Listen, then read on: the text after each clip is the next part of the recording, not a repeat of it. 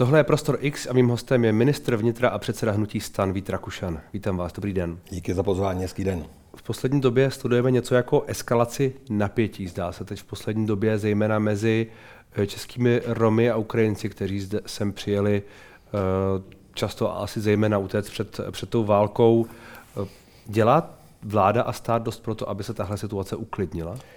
Tak děláme maximum teďka, co se dá. A tady je potřeba si přiznat jednu věc. Tenhle stát dělal hrozně málo v těch posledních 30 letech. A člověk se úplně nemůže divit. Prostě ta perspektiva té romské komunity životní v mnoha ohledech prostě dobrá není. A předsudky v té společnosti existují. Možná paradoxem celé té situace je, že ti Romové teď se vlastně dostávají do spárů narrativů, které byly dlouhodobě proti nim. To znamená, že s nimi manipulují skupinky nejrůznějších extrémistů, hmm. kteří do té doby Romy považovali jako největší nebezpečí téhle společnosti.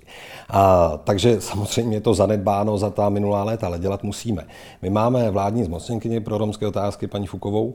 Dneska i na ministerstvu vnitra jsme měli setkání i s delegaci, eh, s delegací zástupců té romské komunity a my se bavíme o několika věcech. Za prvé je potřeba i do té romské komunity prostě vzkázat, že šíření nepravd, absolutních nepravd, které říkají, že někdo někde unáší děti nebo vyzývá k nějakému násilí a podobně, eh, prostě tu situaci jenom eskaluje.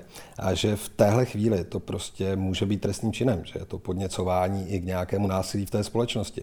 Takže samozřejmě ta represivní práce policie, a pokud se podíváte na ten policejní Twitter, který teďka poslední dobou zaplať pámbu neuvěřitelně ožil, tak tam je řada případů, řada kaus, které poukazují na to, že šíření takových informací prostě eh, trestné je, ale to nikdy nepomůže jenom v té jedné části. Ta druhá část je samozřejmě eh, ta pravidelná komunikace, pokusit hmm. se řešit problémy, eh, které ti lidé objektivně mají a pokoušet se jim dávat dlouhodobě nějakou životní perspektivu. A to není lusknutím prstu, to není věc, hmm. která se změní teď za týden, za 14 dnů, za měsíc. No vy jste zmínil, že Rumové jsou dlouhodobě frustrovaní, což je jeden z těch argumentů, který se často používá a mm, respektive je vysvětlující k tomu, eh, proč se vlastně děje to, co se děje. Že když někdo vidí, že tady najednou Ukrajinci dostávají spoustu pomoci a z dobrých důvodů a tak dále, a, ale může prostě to vidět jako, že to je nefér.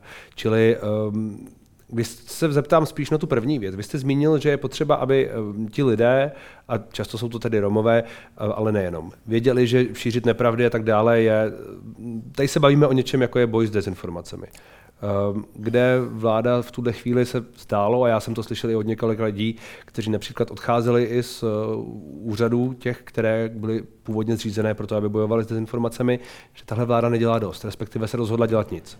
Já bych to rozdělil na dvě části, jestli ještě můžu. Ještě se vrátím k té romské otázce. Ne, já se k ní vrátím ani, ještě potom. Bych, já jo, se k ní potom jo, ještě dobře, vrátím, tak zkusme tak to tady. Boj s dezinformacemi, já si hlavně myslím, že to sousloví, a to je teď na delší vyprávění, tak jestli mě necháte, ten boj s dezinformacemi je podle mě už jenom tím souslovím, prostě něco vyčpilého, je to něco prázdného. Ale pozor, já neříkám, že neexistují dezinformace. Dezinformace existují a jsou obrovsky nebezpečné a mnohdy eh, tak nebezpečné, že skutečně tu bezpečnost toho státu jako takovou mohou svým obsahem ohrožovat. Minimálně ten klid vidíme teď v té romské komunitě jako takové.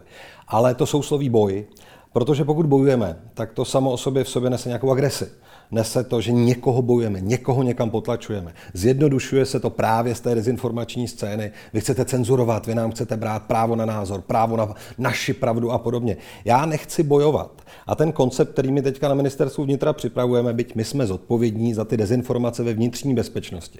Je ale trochu jiný koncept, já jsem ho představil panu prezidentovi a panu prezidentovi se také líbil. Je to koncept odolné společnosti.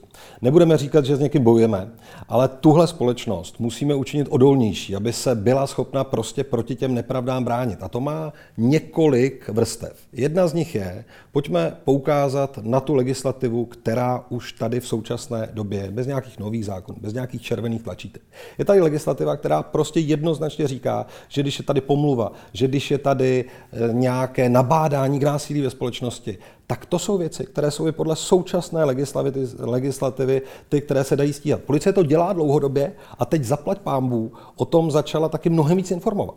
A vlastně, když se podíváme, tak teď i probíhají nějaké soudní procesy s lidmi, kteří prostě šířili nebezpečné informace, které mohly se někoho dotknout na životě, mohly se někoho dotknout na zdraví. A každý z těch lidí, a to je i ta edukace, to je prostě to vzdělávání do společnosti, to je informovanost společnosti, to je strategická komunikace, tak informovat i jedince, že prostě mají nárok se proti násilí bránit. A to násilí může být verbální, když vás někdo napadne slovně, ale může být i v tom online prostoru. A násilí jako takové je prostě něco, co je nelegitimní za každých okolností. Tak to je jedna vrstva. Další vrstva, která tady je, na tom pracujeme s ministerstvem eh, školství dohromady, je online gramotnost, online vědomí toho, jak člověk se může za prvé bezpečně, za druhé informačně bezpečně eh, a nějakým... Pane ministře, já chápu, že tohle je delší a o, no. o gramotnosti se mluví často, a to, ale ty obě ty věci, které jste zmínil, jsou běh na dlou, delší trať. Odolnost jako taková je prostě něco, co budeme, můžeme budovat určitě. a je určitě dobře to budovat, ale není to něco, co, co vyřeší v tuhle chvíli tu situaci, která tady je právě teď. A je otázka, jestli uh, policie dělá dost pro to, aby ty lidi našla a odstíhala, byť nějaké soudy probíhají, je otázka, jestli probíhají všechny soudy, které by měly probíhat, jestli mi rozumíte. A pak když se vrátíme zpátky, a to, to se vrátíme pak zpátky k těm Romům, je prostě otázka, jestli, jestli tohle je dostatečně, jako, já, já, jestli to pomůže v tuhle chvíli. Já vám rozumím. Vždycky je potřeba najít nějakou míru, co je moc, co je málo a podobně. Ale statisticky, a já se odkážu na čísla, bytě teď u sebe nemám přesně, tak ta čísla takto stíhaných trestných činů, řešených trestných činů, i té agrese, i toho násilí online, já tomu schválně říkám násilí online, protože mnohdy to je násilné, mnohdy je to vyhrožování, tak výrazně stoupla. Výrazně stoupla. To znamená, že policie pochopila, že tohle je věc, která tu tenzi ve společnosti vytváří a dává i, a to je preventivní a výrazně preventivní, najevo, že se těmito skutky zabývá. Ukáže ten statut, který byl na Facebooku a ukáže, tak tenhle ten člověk tvrdil, že někdo někde byl znásilněn, Ukrajinci a podobně a ona poukazuje na to, ten člověk samozřejmě v téhle chvíli je řešen, o toho člověka se policie zajímá. A domnívám se, že ta policie to dělala částečně vždycky, ale teď samozřejmě, a řekl bych i za téhle vlády, i za mého ministrování, ten akcent je vyšší. Já nechci se pasovat do někoho, kdo cenzuruje názory. Nikdy nebudu cenzurovat názory. Ale ve chvíli, když budu vyzývat kohokoliv vůči násilí proti jiné skupině, šířit lež, hmm. Která může zapříčinit, že se nějaká jiná skupina schromáždí před vaším domem, a bude se agresivně dobývat dovnitř, anebo bude vyřvávat věci, které opravdu nejsou milé a nemají slyšet maminky s dětma, no tak samozřejmě se proti tomuhle vymezujeme. A ta policie to dělá výrazně. A to je ta jedna věc, kterou já jsem zmínil poukázat na to, že i ta současná legislativa, jak skupinám obyvatel, tak jedinci, prostě umožňuje se proti tomuhle násilí bránit. A policie to vnímá. Policie se na tohle téma zaměřuje. A policie takové věci určitě řešit bude. A u té romské komunity sami důležití lidé z té romské komunity, jako je třeba pan Miko, s kterým jsem v pravidelném kontaktu, tak on říká, ono je skutečně ale potřeba i do té romské komunity ukázat, že tenhle člověk lže a šíří prokazatelnou lež a nabádá vás k něčemu, co pro vás potom může mít nějaké důsledky. Tomu já rozumím, ale pak jinými slovy říkáte to, co říkají ti lidé, kteří odcházejí, že vy tedy nic navíc dělat nebudete. Že vy budete dělat to, co děláte, budete to dělat možná víc, budete o tom lépe informovat. Pochopil jsem, že je třeba o tom mluvit, je třeba to těm dát, říct a, tak dále ale něco nového, něco navíc, něco jiného, něco ale, ale, už jinak. To, ale už to, co připravujeme, a to je opravdu odborně připravováno, a to je právě ten koncept té online bezpečnosti pro školy. Pracujeme na konkrétních věcech, které nemusí být tak dlouhodobé. To znamená, že to bude v těch nových rámcových vzdělávacích plánech, že ti učitelé se budou učit. A to je, to, je, to je určitě ta gramotnost. Říkáme tomu online bezpečnost pro školy, to je jedna věc. Další věc, máme tady DSA, Digital Services Act, za který je zodpovědné MPO.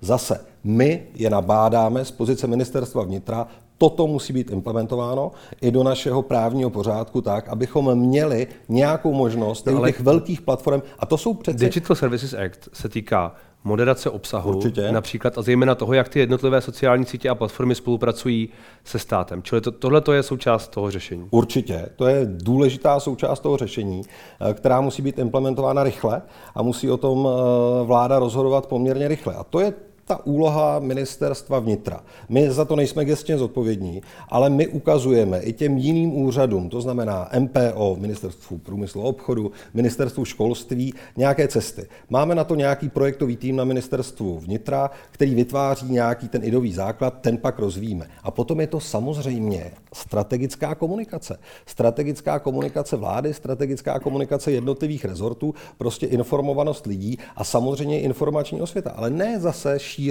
jedné jediné pravdy, ale jenom upozorňování na to, že v tom éteru se nějaké čisté nepravdy objevují. Dokládat samozřejmě to na příkladech, že to je prostě jednoznačná lež, která může být i postižitelná. Eh, asi není postižitelné to, co tady u vás ve studiu předved pan Bušek. Já si myslím, že to bolí. To nebylo u nás ve studiu, ale... Nebo, no, omlouvám se, ale tak... Ten rozhovor to, jsem vedl já, ale nebylo to Omlouvám se, tak vedl, vedl jste ho vy. To si myslím, že je věc bolavá. Hmm. Ale proti tomu stát, proti tomu, že tady budou lidé šířící e, věci, které e, prostě mají potenciál někoho bolet a někoho, někoho nějakým způsobem se výrazně dotknout, tak to prostě není věc, kterou by se zabývala policie. Policie se nebude zabývat tím, že někdo šíří své občas trošku z cesté pravdy a svůj pohled na život a podobně. Ale policie se bude zabývat vždycky a jednoznačně tím, pokud někdo bude vyzývat k násilí proti nějaké skupině obyvatel. A je úplně jedno, jestli to bude činit Rom, Ukrajinec nebo kdokoliv ne, z té majoritní většinové společnosti. Pokud se ale bavíme o tom, že někdo uh, hněte tu společnost nějakým způsobem, což se tak občas jako uh, zaznívá to, řekněme, že tu jede nějaká jakoby informační válka a tak dále, že prostě tu fungují nějaké narrativy, tak uh, přece vy už v, t- v té době, když postihuje, tak, tak řešíte jenom důsledek, neřešíte příčinu. Příčina je jasně ta gramotnost, ale to je mm, to prostě, to prostě tu situaci, která je teď a která je v nejbližších letech, nevyřeší. Já si myslím, že to může eh, zaprvé eh, masivní kampaň, třeba i pro bezpečné školy v rámci online prostoru, prostě může mít ten efekt eh, poměrně rychle. Ale já uznávám, že to není reakce na nějakou nebezpečnou informaci. Ale proto ale já tady říkám, lidé jakoby si nebyli vědomi toho, a to je i ta edukace, jak hmm. obětí, tak těch, kteří páchají tyhle činy, že tyhle činy jsou prostě postižitelné podle současné legislativy. A to je i to, jak my k tomu teď přistupujeme policií. My prostě ukazujeme, že tyhle činy mohou být postiženy. Dáváme tomu nějakou reklamu, pokud se podíváme na ten policejní Twitter, tak tam kromě běžných událostí se o tomhle informuje neustále. Já si třeba myslím, že i v té romské komunitě eh, to ti lidé vlastně mnohokrát si toho nejsou úplně vědomi. Nejsou si vědomi toho, že v téhle chvíli páchají nějaký trestný čin. Já skutečně nechci, aby někdo končil ve vězení, ale myslím si, že ti lidé minimálně, pokud podávají nějaké vysvětlení, kde jste vzali tuhle informaci, šíříte, za jakým účelem ji šíříte, šíříte ji za tím účelem, aby opravdu někdo šel před ty ukrajinské ubikace a dopouštěl se tam nějakého násilí, tak tyhle ty činy prostě budou postihovány. Stejně jako byla výtka, že policie byla málo přítomná na těch romských akcích. No tak nebyla tam třeba přítomna tak, že by někde stáli těžkohoděnci, což si myslím, že by té situaci mimochodem, té společenské a té atmosféře taky žádným způsobem neprospělo. Ale tu akci jako takovou monitorovala. A ty trestné činy, ke kterým tam docházelo, to znamená nějaké výkřiky, vyzývání k násilí, no tak prostě zpětně i po tom monitoringu a zhodnocení celé té akce prostě nějakým hmm. způsobem hmm. podle platných zákonů eh, řešeny budou. No, ale tohle, jsem... to, tohle, o čem se bavíme, trošku svádí k tomu, že my, že, že respektive vy se často vracíte uh, retoricky k, těm, k tomu, co psali někteří Romové, že prostě Ukrajinci, nevím, znásilňují nebo nějaké násilí páchají a tak dále. No ale to je přece jenom odlesk jako daleko většího problému, který je v celé společnosti. To nejde o to, že tam pánové a dámy něco píšou uh, na Facebook nebo jinde, ale to je přece něco, co se děje jako všude. Je to pravda, ale tak si vezměme, čím ta společnost eh, teď prošla. Prostě ta společnost prošla covidovou krizí. Ta společnost prošla ukrajinskou krizí. Máme tady, a teď možná někoho pobouřím, ale vlastně bez vážnějších problémů, a to ten stát zvládnul, 360 eh, tisíc nových obyvatel téhle země. V tuhle chvíli 360. Kolem 360 tisíc nových, pokud budeme počítat i Ukrajince, kteří už tady byli před válkou, tak jsme u nějakého čísla, nechytejte mě za 10 tisíc, ale někde okolo 550 tisíc lidí. Když se podíváme na procentuální počet eh, lidí, kteří tady z Ukrajiny jsou, tak je to nějakých 5 eh, české populace v současné době přes 5% A pokud se podíváme třeba na ty věci, které se pohybují ve veřejném prostoru. Ukrajinci jsou zodpovědní za kriminalitu výrazným způsobem. Já jsem si schválně nechal vyjet statistiky přímo na ukrajinskou komunitu. Tak Ukrajinci v České republice páchají něco okolo 4% trestních činů veškerých. Na první pohled velké číslo, ale ono jich je tady přes 5% v té naší společnosti. Oni rozhodně nevybočují z nějakého českého průměru a rozhodně jsou tady lidé, kteří jsou na té Gaussově křivce eh, ti nejlepší z nejlepších a jsou tady určitě i lidé, kteří čestné úmysly v České České republice nemají. A tyhle informace, tyhle informace, i třeba statistická data, i třeba vymezení se vůči tomu, co slyšíme od opozice, jak výrazně roste kriminalita, když se ještě nedostala na čísla roku 2019, na předcovidovou dobu. My tady máme o 350 tisíc lidí více, než jsme měli. A nedostali jsme se v číslech na kriminalitu ani na tu předcovidovou dobu. A tohle je ta strategická Jestli komunikace. to policie stíhá všechno. No, tak policie... Mimochodem, já... vy, jste, vy jste zmínil, že z, vaš, z vašeho pohledu uh, není chyba, že poli, policisté nebyli vidět na některých těch... Uh, um, tam už se mluvilo o tom, že se jedná o nějaké začátky pogromu. Uh, že tedy nebyli vidět přímo na těch místech, kde docházelo k nějakým střetům, k nějakým třenicím mezi těmi etniky. Um, je to skutečně dobře. Není, není dobře, aby, aby i ti lidé viděli, že kromě toho, že to někdo monitoruje a pak bude někdo možná sedět, tak to se nutně, nenutně všichni dozví a ne, asi nebude sedět, ale tak dostane pokutu nebo něco. Aby skutečně lidé viděli, že tady ten stát jako je a rýsuje tady nějakou čáru někde? Je to vždycky otázka citlivé taktiky a strategie toho konkrétního zásahu. A tady řeknu, a to už je ta moje rok a půl letá zkušenost na ministerstvu vnitra, každý ten zásah je vždycky z jedné či druhé pozice nějakým způsobem kritizován. Hmm. Buď tam bylo policistů moc, hmm. a ukazovali sílu a ramena, anebo jich tam bylo málo. E, samozřejmě, že pokud bude hlášena nějaká akce, a indikovala by i podle nějakých informací, které budou dostupné v tom veřejném prostoru a ukazovala by, že tam skutečně reálně může dojít k nějakému fyzickému střetu, napadení, tak policie bude přítomna a tu sílu prostě ukáže. Ano, hmm. máte pravdu, v určitých momentech tohle to může výrazně, výrazně eh, pomoci. Na druhou stranu i vůči té romské komunitě ukazovat zase tu sílu na první pohled, eh, ukazovat nějakou převahu a přesilu, tak mnohdy svádí potom, že se ta komunita jako taková může radikalizovat ještě víc. Ale máte pravdu, ta situace pokračuje, proto já si myslím ukazovat, že i za některé výroky, o kterých jsme mluvili, ti lidé mohou být nějakým způsobem trestně stíháni třeba, anebo prostě nějakým způsobem řešeni, ať už přestupkově nebo trestně, anebo že policie prostě ukáže, že nenechá nikomu ubližovat v téhle společnosti. Ale tady je důležitý jeden vzkaz. Ona nenechá ubližovat ani Romům. To je další důležitý vzkaz do té romské eh, populace. Já jsem se pokoušel tím prvním videem, které jsem natočil. Zítra budu i ve spolupráci právě s lidmi z romské Eh, sféry uh, natáčet další video, nějaký vzkaz do té komunity. Bylo by na místě na, to, na, to, na, to, na ta místa eh, vyjet? Určitě. Se členy vlády? Určitě. Jednání někde nebo něco Já se takového. tomuhle vůbec nebráním a do těch regionů jsem ochoten vyjet a s těmi romskými zástupci se mi opakovaně jednal a udělám, co ta komunita bude chtít a nemám s tím problém. Ale i to video, které budou sdílet nějací, řekněme, stakeholdři, lidé, kteří prostě mají své followery, jsou mezi nimi novináři, jsou tam lidé, hmm. kteří prostě v té komunitě mají nějaký dobrý zvuk a sledování jsou, tak určitě význam mít musí. Ale jenom ještě jsem chtěl říct tomu obsahu. Já samozřejmě řeknu, pokud vy jste vystavováni nějakému násilí, pokud je romská komunita, kdokoliv, tak prosím, neberte to právo do vlastních rukou. I pro vás tady ta policie České republiky je. A co my ještě chceme udělat jednu věc, ale to zase máte správnou výhradu, že to je na, dlouhou, na, na eh, běh na dlouhou tráť, ale tak to je prostě těch 30 let zanedbání té věci. My chceme udělat seminář z vládní zmocněnkyní pro ty romské otázky starostové starostům, kde se budou ukazovat eh, příklady dobré praxe, kde to funguje. Nebudu se teďka bavit o Českém Krumlově, to vidí všichni, kde prostě díky dobré lokální komunitě vlastně ta osvěta sveta a práce s tou romskou komunitou začal někdy v 70. 80. letech. A na tom městě je to neskutečně vidět.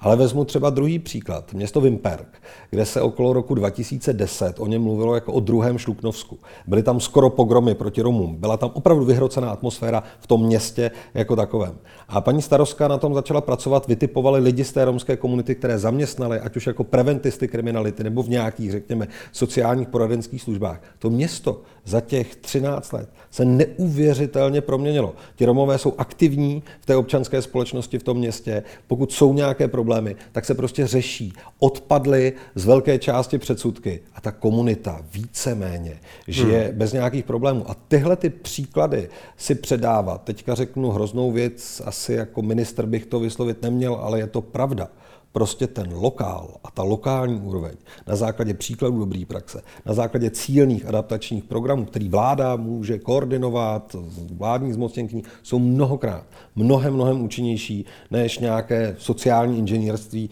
vycházející od někud ze zora. Hmm. No a to, co jsme viděli v některých soudních síních, kde uh, se vylamovaly dveře a zasahovala taky policie, respektive uh, soudní stráž, to to je něco, co je pro vás indikátorem nějaké větší uh, nespokojenosti ve společnosti, tedy kromě toho, že to dělá relativně malá skupina lidí, ale stále to může něco indikovat. Určitě, ale pro mě je to indikátorem i jiné věci. Pro mě je to indikátorem a jasným důkazem té věci, že soudní procesy s takovými lidmi probíhají.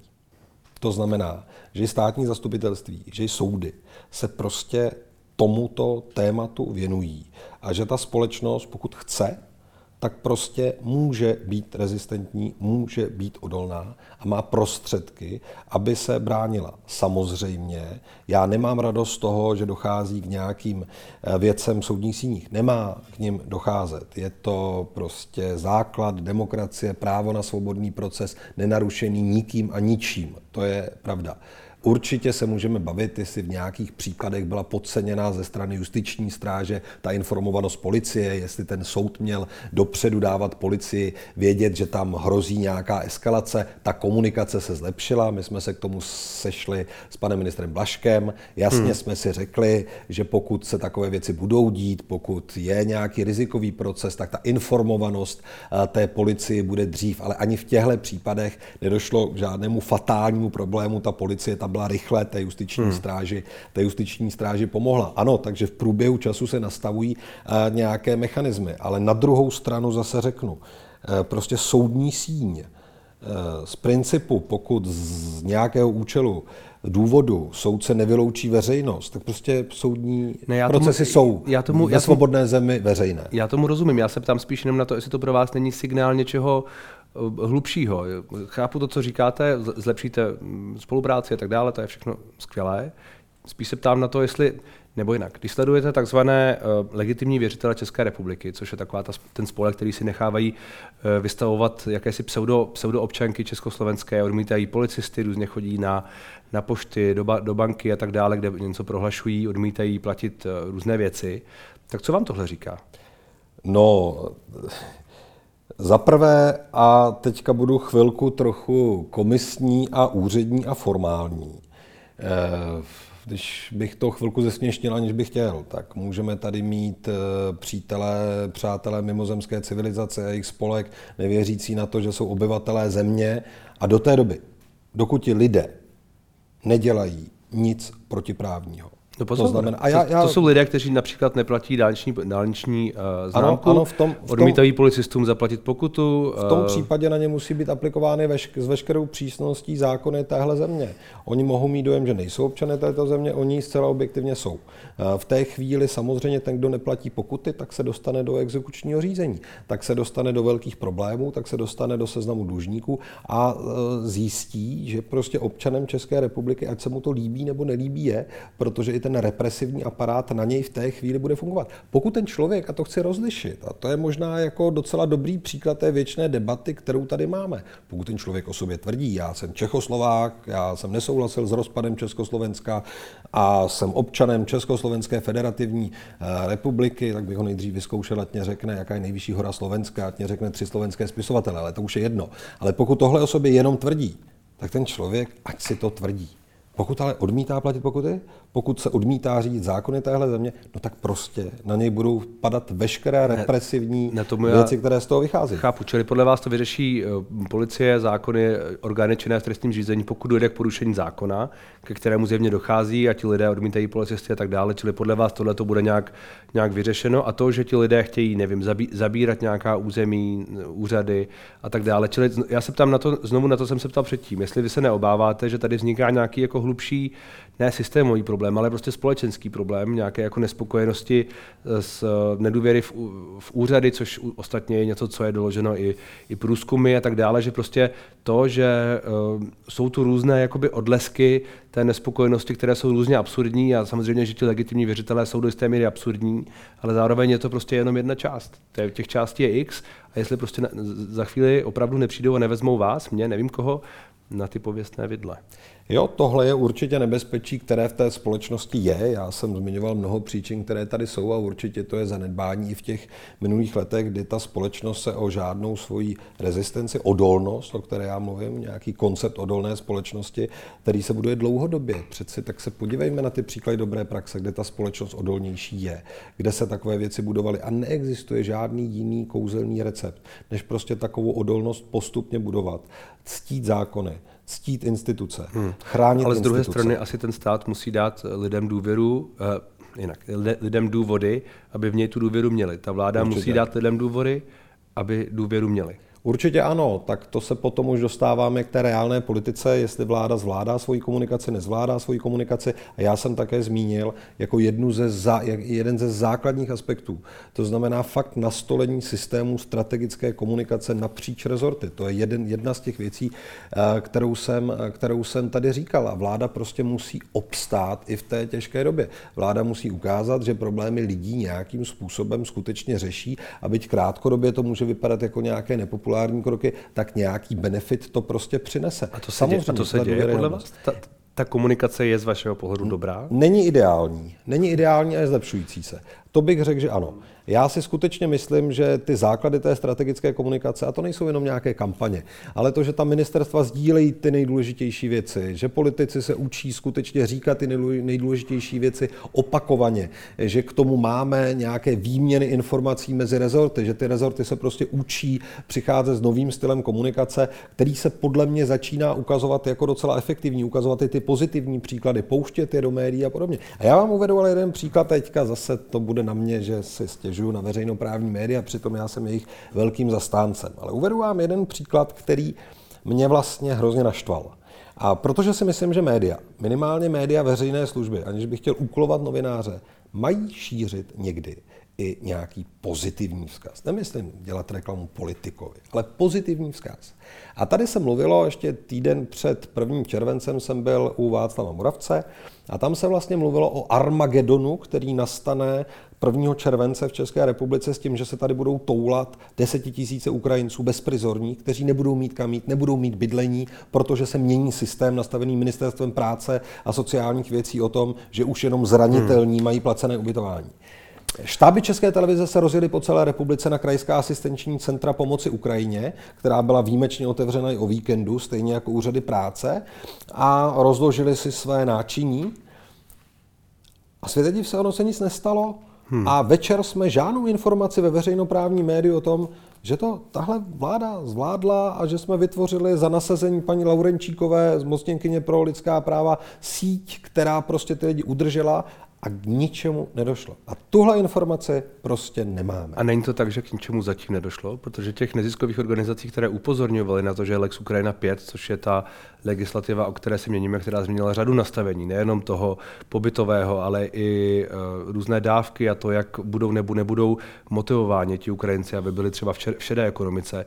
To je přece něco, co se, se může propsat uh, za měsíc, za dva, za tři může, postupně. Může, určitě ano. Určitě ještě může dojít k nějakým problémům s tím spojených. Někteří ti lidé tady nejsou, vrátí se sem, jenomže stále tvrdím, že to bude v počtu, který je kontrolovatelný. A to nejenom práce neziskovými organizacemi, ale prostě státem jako takovým. Tahle věc prostě pod kontrolou bude. A ten Lex Ukrajina 5, víte, já bych se o jedné věci zastal. Tady je dlouhodobý tlak, který byl od krajů, který byl ale i od veřejnosti, od české veřejnosti. A ty jasně říkali, podívejte se na Poláky, jak přitvrzují, My tady dáváme komukoli, bez jakéhokoliv eh, registru, majetku a podobně, stále tu sociální dávku, má na ní nárok, ubytování zdarma. A my jsme skutečně řekli, po tom roce a půl je potřeba za prvé dělat majetkový test, což je zcela legitimní u těch lidí, jestli neberou dávky i lidi, kteří berou 100 000 měsíčně, protože tady takový lidé jsou a je zbytečné takovým lidem. A takový lidé berou dávky? No tak měli nárok na tu sociální pomoc. A reálně je brali? Nebo když říkáte, že takový lidé tady jsou, tak implikujete, že... Já jsem teďka uvedl schválně extrémní případ. Většina takových lidí jsou soběstační lidé, kteří to nemají zapotřebí. Já hmm. jsem uváděl extrémní případ potenciálního zneužití a to, co lidi, tu českou veřejnost, může samozřejmě pobuřovat. Takže já to dílčí zpřísnění, kde je ubytování placeno zranitelným osobám. Můžeme se bavit o tom, jestli je ta definice správná, jestli máme ano. někam posunout. O, to, o, tom, o tom se ta diskuze taky vedla. A to je, určitě, to je určitě k debatě. To je určitě k debatě, pokud uvidíme, že nám tam vznikají nějaká prázdná místa, tak Lex Ukrajina nikdy nikdo nevytvářel. Je to hmm. řešení eh, specifické situace. Já vám uvedu ještě jednu věc. Eh, typové plány pro migraci v České republice, migraci velkého rozsahu, byly stanoveny na 20 tisíc lidí měsíčně. To už byla migrační vlna velkého rozsahu. My jsme v píku, eh, v tom vrcholu krize zažili nějakých 17-18 tisíc lidí denně. Jo. Takže samozřejmě, že se vytvářejí autentické, nové zákony napasované na to, proto se jim říkáme i Lex Ukrajina. A může tam být nějaká chyba. Zjistíme, že paní zmocněnkyně pro lidská práva indikuje, že tady nám vznikla nějaká prázdná skupina. Mohou to být třeba lidé, kteří se blíží k důchodovému věku, ještě ho nedosáhli a už stejně žádnou práci si neseženou. Ano, to řešme. Ale v zásadě, že nějaké zpřísnění tady postupně bude, to je jako zcela legitimní proces, který je ve všech zemích Evropské unie. Hmm. Mimochodem, eh, vy jste před pár dny řekl, že tě eh, ruského zbrojaře Obnosova Česko možná zařadí na sankční seznam. Pak se mimo jiné nechal slyšet ministr eh, zahraničí Lipavský, že to nebude komentovat, protože to je v utajovaném režimu. Byla tohle chyba? Uh, za prvé, co se stalo? Dostal se, jo, dostal jo, se pod, pod... Určitě, určitě, já jsem se dostal pod palbu, já se pod palbu dostávám furt. Ano, ale pod tu palbu je... jste se dostal z důvodu těch, že... Z důvodu jsem napsal tweet, z důvodu jsem napsal tweet. Hmm. Ten tweet neobsahoval žádnou utajovanou informaci a tady mám jednoduché alibi. Já jsem žádnou utajovanou informaci k dispozici neměl. Já jsem sdílel, pokud se nepletu na tom Twitteru, článek, pokud se nepletu, byl z aktuálně CZ, pokud odinut, omlouvám se, ano. tomuhle serveru. A já jsem pouze oni, komentoval. Oni, oni mapovali to, jak pan a, uh, zbrojař no, a, na, na, nakládá s Já jsem neměl jinou republice. informaci, než informaci z aktuálně CZ, a kde, Ale, jsem, kde, jsem, kde jsem jasně řekl, já jsem jasně řekl, tihle lidé mají být na sankčním seznamu. A já si za tím stojím. No dobře, a ten pán teď může ten svůj majetek vzít a něco s ním udělat, protože ta kritika, která se objevila, je, že jste mu dal čas, aby si s tím majetkem nějakým způsobem poradil, speněžil ho, převedl ho. Udělal to aktuálně CZ, ho. udělal jsem to já, udělali to články, které už o tom no, pánovi jako vycházely. Aktuálně CZ není ministr této vlády. Ne, já, já, vím, já jenom říkám, že ve veřejném prostoru informace o tomhle člověku byla, pokud se nepletu, minimálně nějaký měsíc. A já teď vůbec se nezastávám toho pána, ba naopak. Eh, já si myslím, že je to pěkný prevít, ale není to blbec. A ten člověk, pokud se o něm už měsíc píše eh, ve veřejném prostoru, tak opravdu nečeká na tweet ministra vnitra, aby začal se svým majetkem nějaké věci dělat. Znovu, pokud bych měl k dispozici nějakou utajovanou informaci, proto já už to dál komentovat nebudu, mám informaci od pana ministra zahraničních věcí, že to řeší nějakým způsobem jejich rezort, já mlčím, já jsem ji neměl. Já jsem komentoval jedním tweetem jeden článek a stojím se za informací, že tenhle člověk na sankčním seznamu být má a dokonce si občas myslím, že poukázat, že tahle vláda není nečinná a poukázat to té části společnosti, která skutečně chce, aby se zatočilo i s těmi Rusy, kteří nějakým způsobem na našem území stále majetky mají a jsou to lidé, kteří spolupracují s režimem, který vraždí na Ukrajině. No takže těhle lidé mají být na sankčním seznamu. To si myslím, že není nic proti ničemu. Hmm. Dobře, samozřejmě, kdybych měl informaci, že ministerstvo zahraničních věcí už to nějakým způsobem řeší, žádný tweet bych nepsal. No ale oni to můžou řešit a vy to nevíte. No, jistě, ale tak... Se mohl zeptat možná pana A tak, hele, byla to informace na, na novinový článek. Reakce na novinový článek, nic víc, nic méně. Hmm, tak uvidíme. Děkuji za rozhovor. Já děkuji za pozvání.